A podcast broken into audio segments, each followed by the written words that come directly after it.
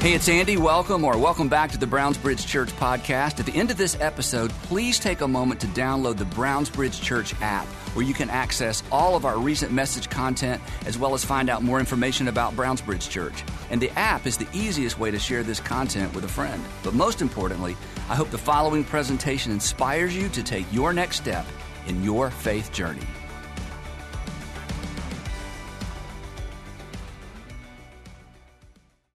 So, um, one of Jesus' most uh, controversial statements um, is also one of his most quoted statements. In fact, if you're not a Christian or not from our religious tradition or maybe a different religious tradition, you've heard this before, even though um, you, you, maybe not even, I guess you knew that Jesus said it, but um, even if you don't agree with it, it's, it's so it's so well known, most people have heard this before. Um, and we, we touched on this last time. He said, I am the way, the truth, and the life. And, um, you know, on, on, this, that's a lot, but by itself, it's a little bit vague, right? I mean, I'm the way to what, you know? Um, I'm the way to where? And how can a person, I, says I, how can a person be the truth and how can a person be the life? And if he had stopped there, um, it would be a little bit odd, but it certainly wouldn't be controversial. But he didn't stop there. He went on to claim, as you know, who he was on or who he was the way to. Now, unfortunately, and this may disturb you a little bit if you grew up in church like me, and, and that's okay. It's okay to be disturbed. Unfortunately, what follows after this, and many of us can quote this, um, what follows after this um, is usually interpreted as very exclusive. In fact, maybe one of the reasons you're not a Christian is what Jesus says next. It's like, it's just too exclusive. It's too small. It's, it's, it's you know, it's, it's too limiting. And that's understandable. And unfortunately, what the way this passage has been interpreted oftentimes, it makes it sound that way an attempt to exclude people. But if you read the Gospels or if you follow Jesus through the book of Matthew, Mark, Luke, or John, you cannot walk away from the Gospels with the impression that Jesus was trying to be exclusive or limiting. In fact, it was the very opposite. This was not, that was not Jesus' intent. He was not drawing a smaller circle. I mean, that's what the first century religious leaders did. They drew a small circle, our four and no more. Actually, it was our 12, 12 tribes of Israel and no more. And not even all the 12 tribes of Israel, only the law abiding, and in some cases, only the law abiding men the women were kind of on the edge. There was some doubt as to whether or not, you know, women would even be a part of God's future kingdom. It was, it was very strange. And Jesus wasn't coming to draw a smaller circle. He was, he came to expand the circle. I mean, the other, the verse that we've all heard, for God so loved the world. Yeah, like the, the whole thing, right? So he wasn't being exclusive. What he says next is actually inclusive, which is great news for everybody. That God, God's covenant with Israel that we talk about from time to time, it was exclusive on purpose for a purpose, and it was perfect for the reason it was given.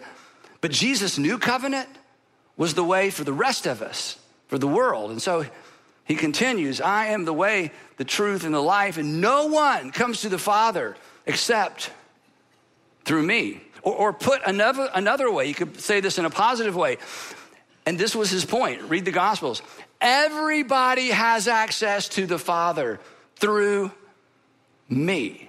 His point, and what these guys heard, because this is important, they were gathered for their Passover meal. So they're celebrating this extraordinary event that happened in the history of, of, the Jewish people.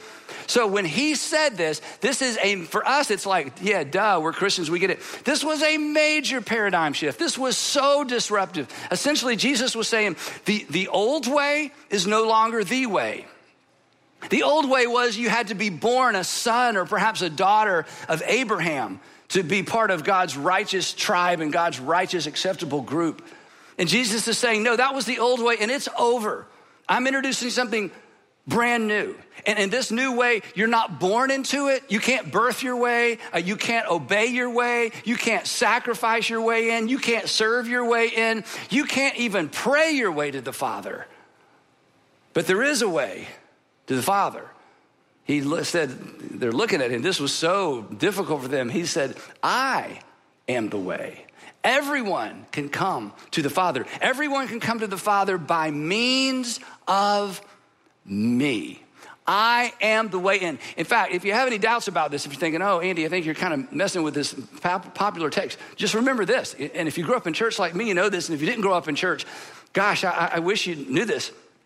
At the end of Jesus' ministry, after he rose from the dead and he gathers with his guys and the men and women in the group, You remember, this is such a famous scene, what he said to them.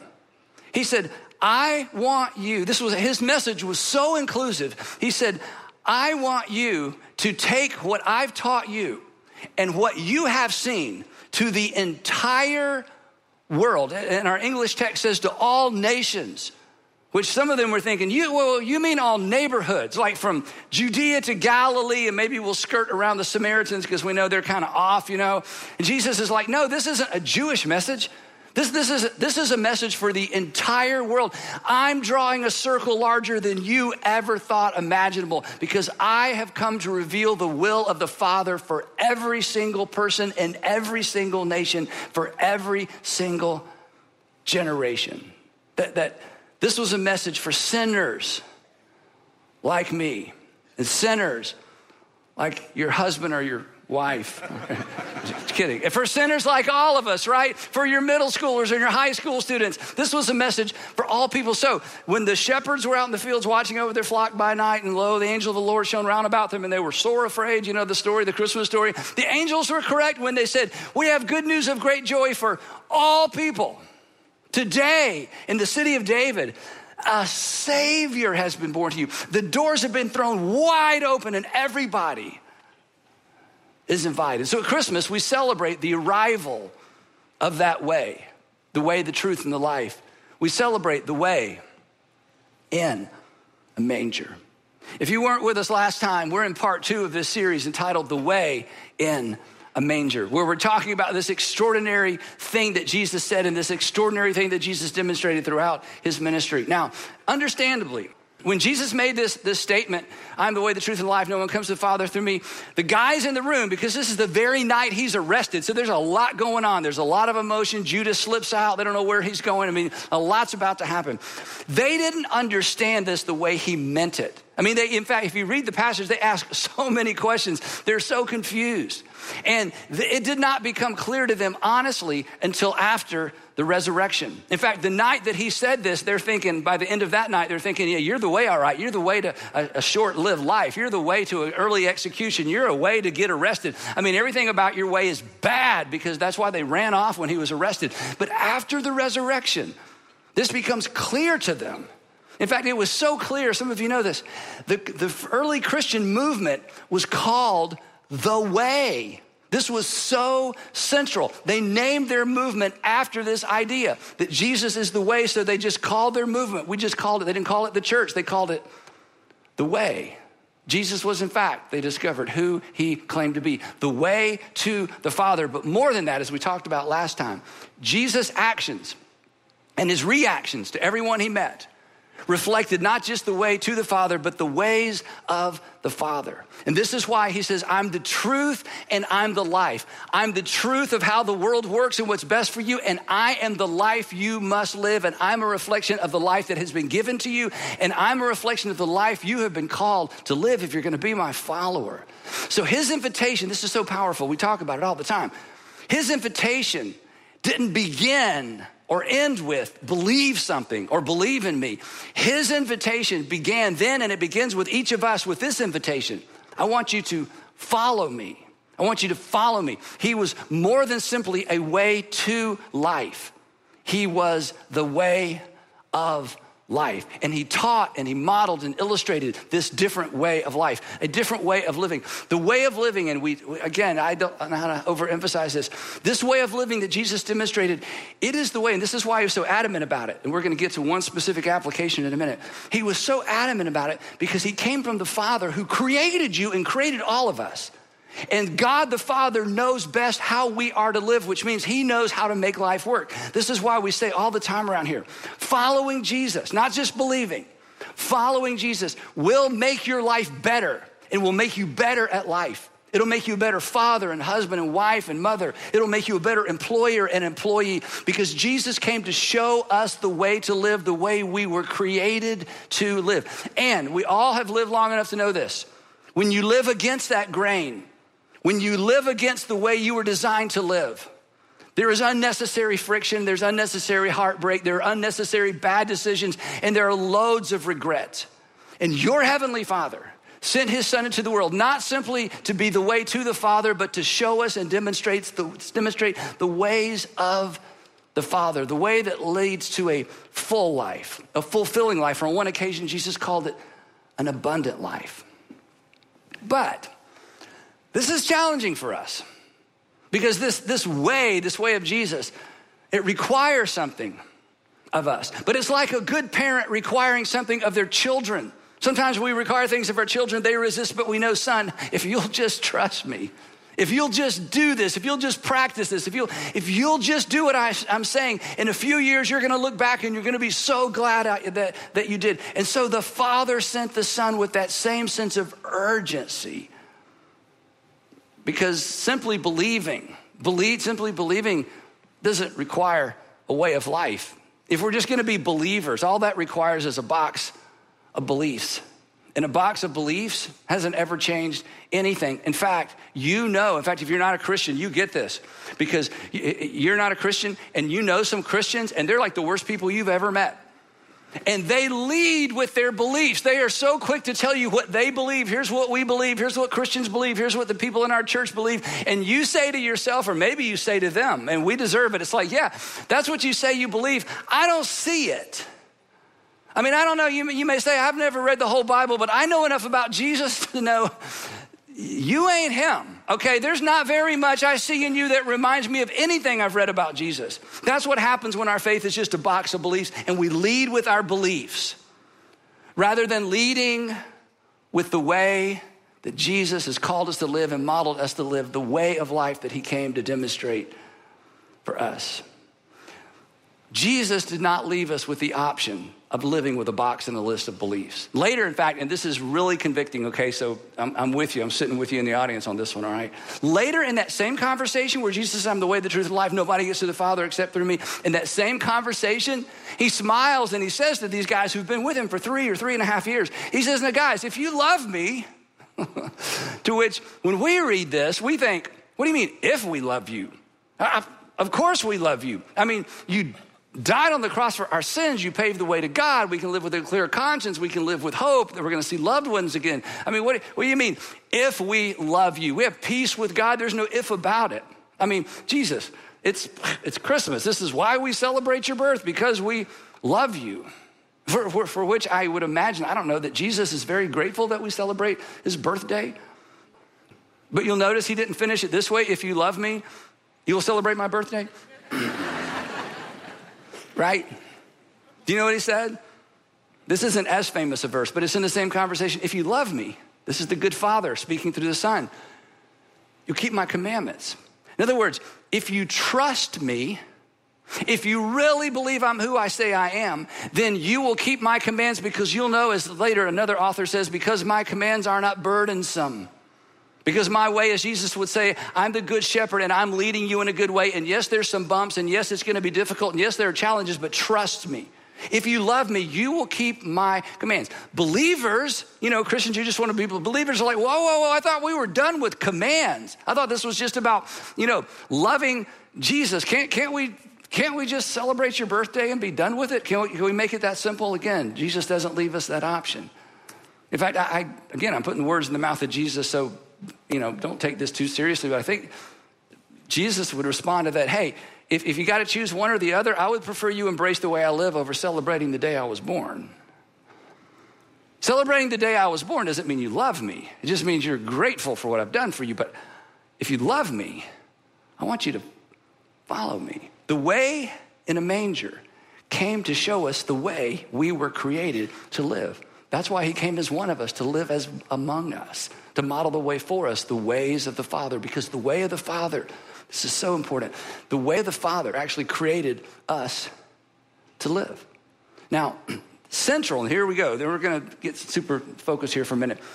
Central to the idea of the way the Father invited us to live, central to that and at the epicenter of that is this single solitary command that Jesus gave his disciples and gave us that is sort of the umbrella for all the other commands. In fact, everything else in the New Testament as it refers to what Jesus taught are really just applications of this one idea. They're kind of the details, but here's the one central idea. And the central idea, we talk about it all the time, is that if we're gonna follow Jesus, we are called to do for others precisely what he did for us.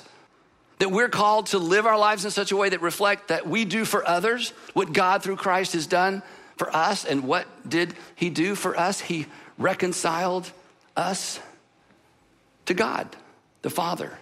And then, as we're going to see in the next 10 minutes, he looks at us who have said, We love you. And he says, If you love me, you'll keep my commands. Okay, what are your commands? Well, let me give you the big one because this is kind of the overarching one. I want you to respond and treat people the way that God, that I have treated you through my son. And you've seen how he's treated you. And specifically, I want you to begin by reconciling with each other because I have reconciled with you. He's commanded us to reconcile with each other because God, through Christ, has allowed us and given us the opportunity to reconcile with Him. And our tendency, I get this, this is how I was raised. Our tendency is to go, Wow, thank you for allowing me to have a relationship with you. We're good to go. And Jesus is like, No, we're not done there. Now, I want you to turn around and do for your brother and your sister and your enemy what I have done for you. And Jesus says, If you love me, you will. And if you love me, you'll trust me. And trust me, he would say, this is what, how you were designed and created to live. You were created to live a life of reconciling relationships. You were not created to live with anger you were not created to live with bitterness. You were not created to live with resentment. You were not created to live with unresolved conflict with people. And though you can't control how they respond to you, you were created to open the door to relationship to them, just like my father opened the door of relationship to you. That reconciliation was the purpose of the way in the manger to begin with, to reconcile God to his rebel race. And those of us who have experienced that reconciliation, that fix, that peace with God that we long for and desire, we have been called to extend that same reconciliation to the people around us. We're to do for others what God through Christ did for us.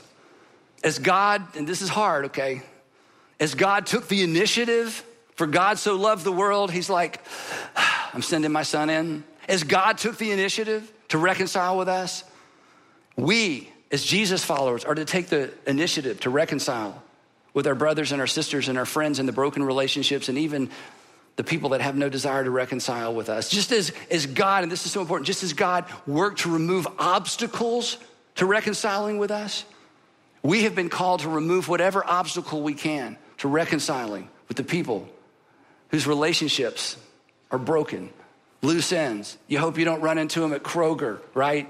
You hope you don't have to see them for Christmas. You hope there's enough people there where you can kind of move around the outskirts of the living room into the kitchen. You can dodge each other for two hours until finally somebody goes home. It's just too awkward. And this is the very thing Jesus says is at the epicenter of what it looks like to follow me. Just as God removed obstacles, we are as well. The reconciled, here's the kind of the bottom line if you have to leave early. The reconciled should be reconcilers. This is the way of Jesus. And if we love him, this will become our way as well. Now, to just show you what a big deal this is, um, perhaps, in my opinion, as I read the Gospels, perhaps, in fact, I, I think this is Jesus' most, I would say, inconvenient application of anything he taught has to do with reconciling with other people. I mean, the thing that I think when Jesus said what I'm about to read, when Jesus said this, I think everybody in the audience was like, Oh, we're not doing that. I mean, this is so this is so extreme. We talked about it not too long ago, so it's not going to surprise many of you. This was so extreme, but because it's so cultural, we read it, we read right through it. But I'm at the end of the message today. I'm going to try to bring this back around and kind of wrap a little more modern culture or, a, um, a, modern application. But he, here's what he said. He said, if you uh, go to Jerusalem, and if they didn't live in Jerusalem, and you decide to go to the altar to make a sacrifice, if you are offering your gift at the altar and again, if you lived in Jerusalem, this took maybe a quarter of a day, depending on how long the line was. If you lived outside Jerusalem, this could take days to travel to Jerusalem, spend the night on your way, especially if you lived in Galilee and you got an offering, you either purchase it there in Jerusalem or at the temple or you bring it with you, and you're going to make a peace offering with God, you're going to sacrifice for some sin you committed. Again, you're there to clear your conscience so you and God are on good terms. He says, if you get there, and you are in line and you're, you know, there's three people ahead of you and you're doing that thing where it's like, three, two. Oh, she is so slow. Like the grocery line, like, oh my goodness, I got in the wrong line. Can I come up there? You know, because there were multiple lines to make sacrifices, you know, at the, uh, at the altar of the temple. He says, if you're offering your gift, gift and you remember that your brother or sister, and this could be literal or figurative, you know, a son or daughter of Abraham, you remember that your brother or sister has something against you, they're angry with you, either because of something you did or maybe something they did and the, the relationship is strained, it's broken, you hope you don't see each other in the marketplace. Leave your gift there in front of the altar. But I, I, whoa, whoa, whoa, this is why they were like, we're not doing that. I, it, it, took me days to get here. I, I've been in line for hours. He says, I know, I want you to take your little cage of pigeons that you were gonna sacrifice, I want you to set them in the shade. I want you to tie your lamb up. I want you to look to the people behind you and say, Hey, can you take care of this? I, I, I, have something to do. He says, First, before you clear your conscience with God or before you make this sacrifice to be right with God, first, of first importance, first in sequence, before, before you do business with God. This is what just, I mean, this was completely backwards from everything they've been taught, backwards from everything I was taught. He says, First, you go be reconciled. There's our word to the brother or sister, the employer, the ex that you've left things kind of hanging loose with and you you know there's more to be done. You know there's another conversation to be had. You know there's restitution to be made. You know there's apology that's apology that's hanging out there. You first go be reconciled with them, then you come offer your gift. And I'm telling you, when he said this, the audience is like, that's crazy. Wait, wait, wait. You want me to prioritize my relationship with my brother in law over making peace with God. To which, when you read the teaching of Jesus, Jesus would say, Well, see, you can't have peace with God until you make peace with your brother in law. Because you are to be a reconciler, because you have been reconciled. The way of Jesus, the way of Jesus, it's the way of reconciliation. With God, yes, but with the people around us as well. And when possible, your enemy. Your enemy. I mean, the same sermon that he told this story, he's like, yeah, and love your enemy and pray for those who persecute you. You know what prayer for, you know what, why we pray for those who persecute us? Praying for those who persecutes us, you know what it does? It brings the temperature down in our heart. So we can begin to see little baby steps we could take toward reconciliation. The reconciled. This is the message of Jesus. This is the way of Jesus. This is what we're called to. For those of you who aren't Christians, you might be one if we've gotten this right. The reconciled should be the reconcilers. So, what I'm going to do real quick for the next about eight minutes we're gonna do a lightning round because I want you to understand this isn't peripheral. This isn't like an add on. This isn't like, yeah, Jesus mentioned that a couple times. This is so central. And not only is it central to the teaching of Jesus, the apostles afterwards took this same message forward. And you're, you're gonna understand why in just a minute. So I wanna begin with something that most all of us are familiar with. And even again, if you grew up in church and left a long time ago, you're familiar with this the Lord's Prayer, something that many of you quote maybe every day, multiple times a day. Is one of the first things I taught my children, help them memorize because Jesus Jesus, I mean, if Jesus says this is how you should pray, I think this is how you should pray, right? So I think it's an important prayer. And right in the, you know, embedded, baked into this prayer is listen to this phrase that maybe you've said a thousand times and never thought about it.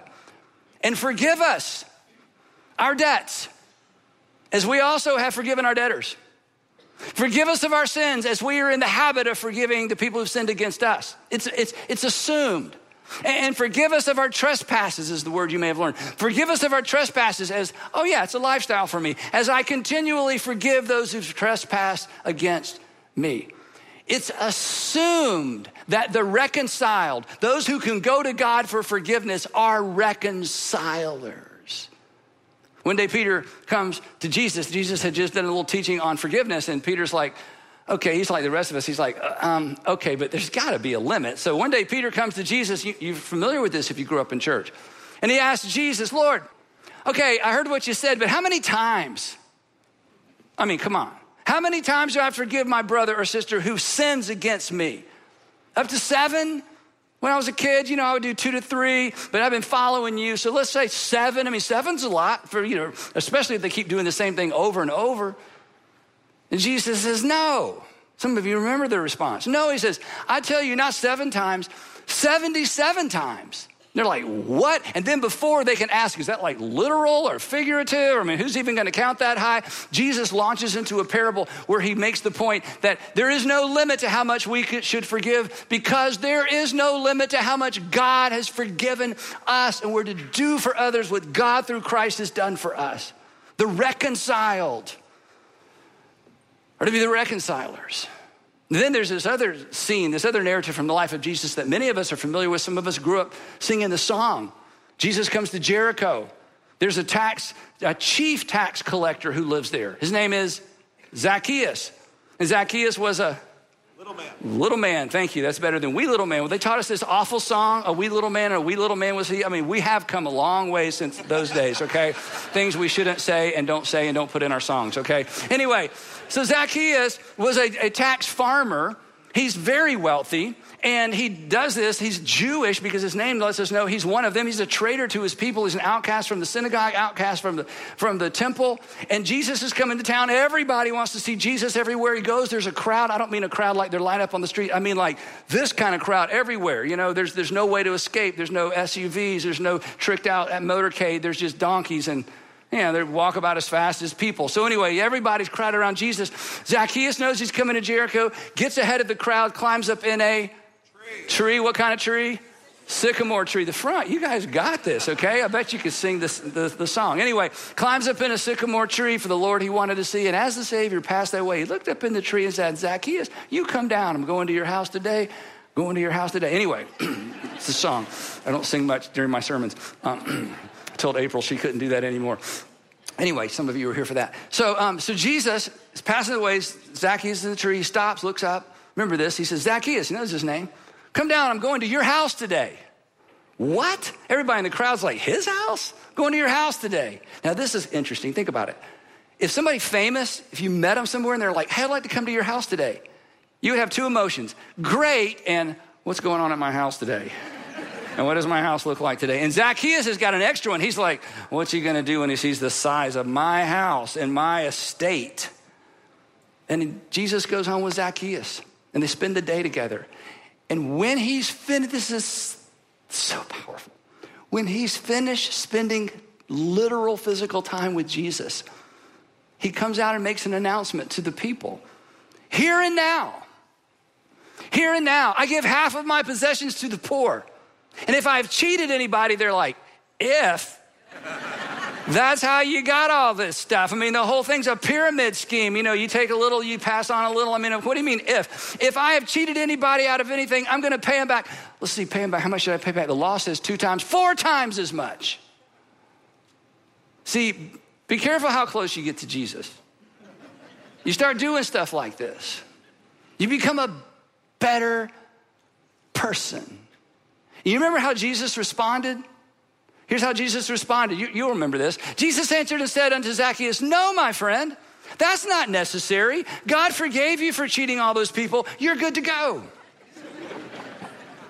That's how I was raised. As long as me and God are clear, it really doesn't matter how well I treat other people. God forgave me. It doesn't matter if I confess to them or make restitution. No, when, when Zacchaeus said what Zacchaeus said, Jesus smiled. Because what was Zacchaeus doing? Zacchaeus was saying, you know what? I can't control how the people I've mistreated respond to me. I don't blame them if they hate me the rest of their life. But I'm gonna do what I can do, and I'm gonna do my best to make restitution and take baby steps, perhaps, toward reconciliation. I'm going to treat well the people I have mistreated and leave the response to them. And Jesus said to him, Look how powerful this is. And Jesus said to him, Today salvation has come to this house because of what Zacchaeus believed? Uh uh-uh. uh Because of what Zacchaeus did. He obeyed the command of his Savior, he became a reconciler. If you accept the invitation to follow Jesus, you're going to own up to things, you're going to fix things, you're going to come clean, you're going to apologize, you're going to pay back, and you're going to make restitution. And you're not going to fall for this crazy Christianity that's not real that says, as long as me and God are okay, it doesn't matter how I treat other people. Jesus does not leave that option open to us. The reconcilers initiate The reconciled are the reconcilers. That is the way. That is the way of Jesus. Now, moving on past Jesus. The next generation understood this. Paul, Paul comes onto the scene of history, steps on the pages of history as a Pharisee and a good Pharisee, a law abiding Pharisee. He said, I was like the best Pharisee anybody ever heard of. Very humble guy. He's like, I, you know, when it comes to keeping the law, nobody keeps it better than me. The Apostle Paul steps onto the pages of history as a Pharisee, and his mindset, his worldview was this Do unto me, I'm to do unto you. Do unto others as they do unto you. He grew up in the eye for an eye way of thinking. And then, and pardon the play on words, he met the way on the way to arrest members of the way and then became a follower and leader of the way. Couldn't resist that. The Apostle Paul is literally on his way to arrest, it's in the book of Acts, he uses this terminology, to arrest members of the way. Jesus appears to him, the resurrected Christ, and, and the Apostle Paul does an about face and embraces Jesus as the way and becomes a leader in the church. And we're still reading his letters to the first century church. And here's what he wrote to the church in Ephesus He says, Be kind and compassionate to one another, forgiving each other. to which somebody who's, you know, they just read these letters to the, the crowd. He didn't know all these people. I mean, he's, he's been there some time ago, but now he's written them a letter. And somebody in the crowd's going, Whoa, whoa, whoa, what do you mean forgive each other? Paul, you don't even know my story. You've never met my dad. You never met my ex. You never met my father in law. What do you mean, forgive? You, hey, before you can just tell me to give me this blanket command to forgive, you need to hear my sad story. To which Paul would say, No, I don't. Because I'm not asking you to forgive based on the worthiness of the person I'm asking you that you need to forgive. Here's why I say forgive. And here's why I can write you a letter without hearing your story and with confidence say you need to forgive. I want you to forgive just as Christ, just as in Christ, God forgave you. Just as. This is why we forgive. Not because anybody deserves it, because we didn't deserve it either. Just as in Christ, God forgave you. There it is again. You do unto others as God through Christ has done for you. This is the way of Jesus. Then he writes in, in, another letter to the Christians living in Colossae, he says this He says, Bear with each other and forgive one another. If any of you has a grievance against someone, initiate. Forgive as the Lord forgave you. Why do we forgive? Because we're forgiven. Why do we reconcile? Because we've been reconciled. And then this next one, this is to the church in Corinth. He writes this. This is so powerful. In fact, if you think you've done so many bad things, you are beyond the grace of God, this is amazing. This is written by somebody who had people, Christians, arrested and put to death and tortured, okay? Not a good guy. Listen to what he writes because he experienced this. He says, God, here's our word, was reconciling the Galileans and the Judea. God was reconciling the world to himself in Christ. This is an all skate. This is good news of great joy for all people. He said, God took it upon himself through Christ to do all the work, to reconcile the world to himself. Look at this phrase not counting people's sins against them. This is why it's called good news. Because regardless of what you've done, your heavenly Father has already moved every obstacle. All you need to do is accept that gift. He's not counting your sins against you. And, but, in addition to, he says, Now, that's my way. Now, I want you to stop counting other people's sins against them because you are the message bearer. Look at this next phrase. Because you have been committed, you have been given the message of reconciliation. In other words, if you as a Christian, if I'm taking advantage of the fact that God has reconciled me and He's given me the message of reconciliation, who are we to think that we're supposed to, quote, share our faith or want other people to become Christians when we lead with a box of beliefs? Rather than a life that says, I'm an initiator of reconciliation, even with the people who've hurt me the most and have no desire to reconcile back. The drawbridge is down, the welcome mat is out, whether they reciprocate or not, because that's what my Heavenly Father did for me. The reconciled are to be the reconcilers.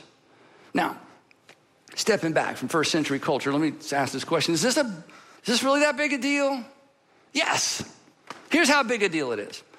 What is the number one complaint right now about our nation? We're so, yeah, some of you said it, we're so divided. And what is the antidote for division? It's not agreement. You don't have to agree with someone to reconcile a relationship with someone. The, the antidote, the solution isn't agreement, it's, it's reconciliation. Just a thought. If the Christians in our country, because there's so many of us, there's so many people who claim to be Christians, if the Christians in our country adopted this posture, and this isn't extra credit, this is central to what it means to follow Jesus, right? If the Christians in our nation adopted this posture, we could fix that. If we decided, if we decided collectively, we're not to listen to and we're not to celebrate the dividers, things would change. Now, in my original notes, I had if we decided not to celebrate or listen to or vote for the dividers, things would change. But I knew if I said vote for, we would be divided. So I decided to take that out. So I'm just go back. If we would just listen, if we would refuse to listen to and celebrate the dividers, things would change. Let me ask it a different way. What does the world, I mean, think about what's going on in the world right now. What does the world need more than anything? It needs reconciliation. The very thing God did for who? The whole world. I mean, think about it this way the great leaders, the people we celebrate generationally, generation after generation, from every nation, from all over the world, men and women, were, were were they dividers or were they the great reconcilers? See, this isn't complicated, but it's really difficult. It's not complicated and it's really hard. And some of you are listening today and I know what you're thinking, and I get it. I would be thinking the same thing. You're like, Andy, you need to hear my story first. I understand that. And I would never stand up here and make these blanket statements if Jesus hadn't. But it's just, it's not complicated. It's just, it's just hard because I'm a divider by nature. And most of you are dividers by nature because you're sinners, and sin always divides. The very first sin divided human race from the human race from God. The very first sin divided the first man from the first woman. Sin always divides. Selfishness divides. Selfishness, selfishness says, I want my, what comes coming to me, and I want a little bit of what's coming to you too, because I think it's actually coming to me. And if I don't get what's coming to me, then I can't have anything to do with you, and we're divided. Fear divides, pride divides. But if the Spirit of God lives in you, if the Spirit of God lives in me, sin is not the boss of me. My Savior is. So, initiate. Be the first to apologize, whether they deserve it or not. You didn't deserve it. But be quick to forgive. Don't sit on it.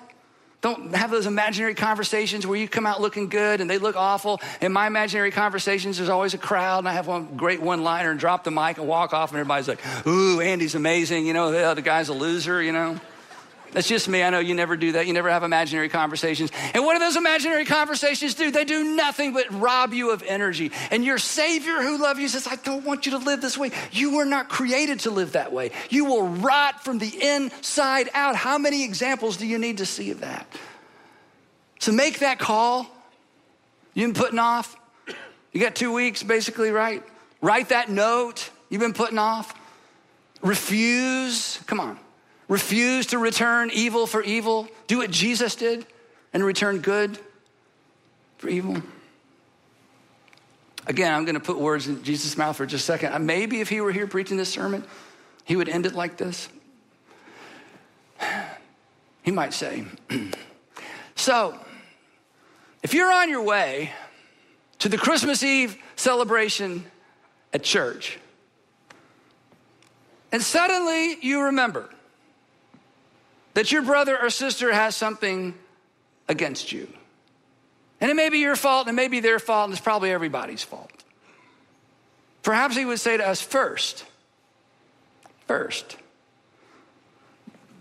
before you come celebrate what I've done for you, and before singing to me about how much you love me, how about you prove it by keeping my commandment. Go, be, first go and be reconciled to them. Then go celebrate my birthday. So inconvenient. No guaranteed outcome. In some cases, it's risky because you're kind of putting yourself out there. Maybe you've tried before. But the cross was inconvenient. And when Jesus died for your sin, there was no guarantee you would respond. But he left heaven and he came to dwell on earth as one of us. Anyway, the way of Jesus is the way of reconciliation. The reconciled. We're called and we're commanded to be the reconcilers. And if we love him, we will. If we love him, we'll try. If we love him, we'll begin removing even the smallest obstacles between us and that other person. Because our Heavenly Father removed all the obstacles between himself and us. And that's why we celebrate the birth of our Savior and our King. And we will pick it up right there next time as we conclude our series, The Way in a Manger. Let's pray together. Heavenly Father, much easier to stand up here and talk about than to do, I confess. And for some of us, the situation is so complicated, we're not even sure there's anything we can do. But would you please, in this moment, give, give each of us the courage to say, if you'll show me, I will. If you'll show me, I will. If there's something I can do, I'll do it. I pray that we would be a community of reconcilers. Not because anyone deserves it, but then we didn't deserve it, but because you did it first for us. To give us the wisdom to know what to do with what we just heard, and give us the courage to do it in Jesus' name. Amen.